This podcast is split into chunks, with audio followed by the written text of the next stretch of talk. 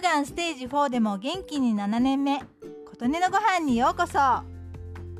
買い物へ行くのに運動不足解消のためなるべく歩いていくようにしています。途中には田んぼや畑がまだたくさんあります。最近田んぼに水が張られてきました。これから田植えに向けて準備しているんだなと思って見ています。中にはもう苗が植えられているところもあります。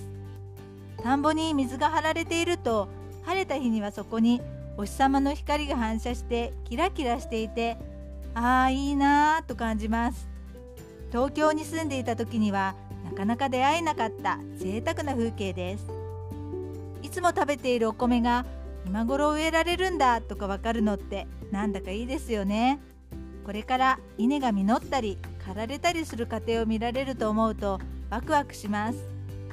思わず水の張られたところに近づいて覗いてみたりして。昔はこういうところでオタマジャクシやホウネンエビを捕まえてバケツで飼ったりしたなとか。水路のところで割り箸につけた紐の先にサキイカをつけてザリガニ釣りしたなとか。昔の思い出に浸ったりしながら歩いています。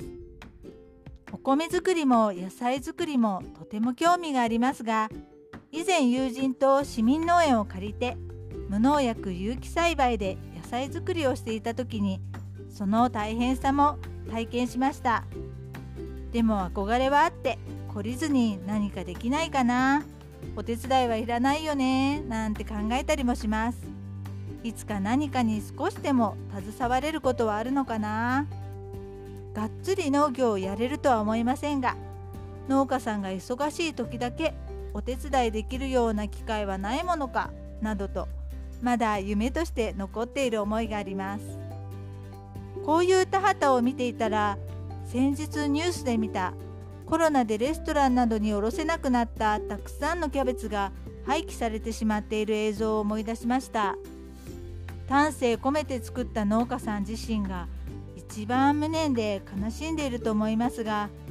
あーなんとかならないものかな。調理して冷凍するとか瓶詰めにするとかして不作の時に役立つようにとかならないのかなとか思いますがみんなそれができればもうとっくにしていますよね。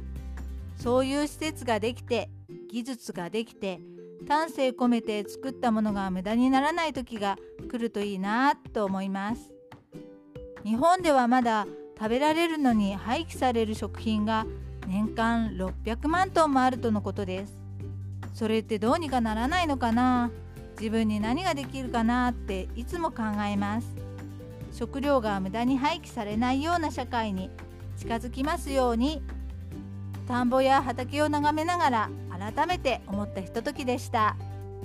あなたの元気を祈っています琴音のありがとうが届きますように。